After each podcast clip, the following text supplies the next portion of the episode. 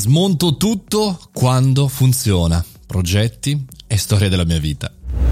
Buongiorno e bentornati al caffettino, sono Mario Moroni e come ogni giorno alle 7.30 ci troviamo qui davanti alla macchinetta del caffè. Oggi per parlare di un comportamento che man mano che parlo con altre persone scopro non essere proprio così speciale, è molto comune, ovvero l'abilità, anzi la necessità di distruggere, spaccare, smontare tutto quello che funziona. Sono così. All'inizio mi incazzavo con me stesso, ma ora mi rispetto. Ho conosciuto persone come me e anche loro lo fanno. Queste sono persone di successo, sono persone che loro hanno avuto fortuna, per cui forse il mio comportamento non è così strano.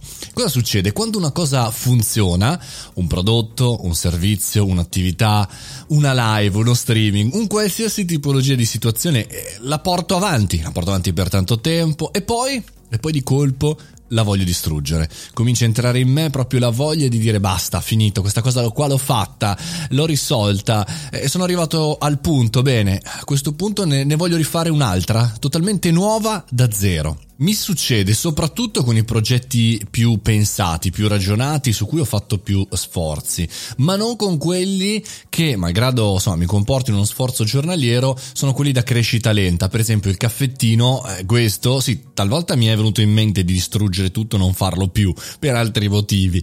Però, insomma, non è questo il progetto, è proprio i, progetti quelli giganteschi, quelli che poi alla fine funzionano. Mi viene proprio la voglia insaziabile dentro di spaccare tutto. producto.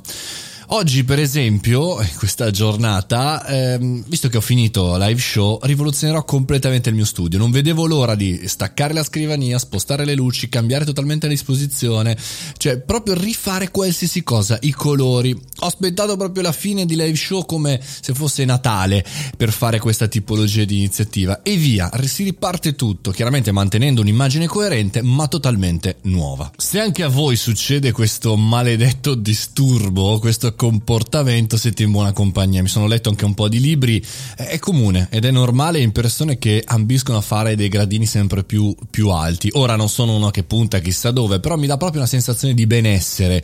Ogni tanto avere una ciclicità, come se fossero le stagioni e ogni, non so, 3-4 mesi, un anno, non so, dipende dai progetti, boh, chiudere e rifare un'altra cosa, chiudere e rifare un'altra tipologia di situazione. Sono qui finalmente a cambiare tutto. Aria di primavera, sarà l'area di estate, sarà l'area di novità, però è utile per me come respirare, è bello, è molto bello.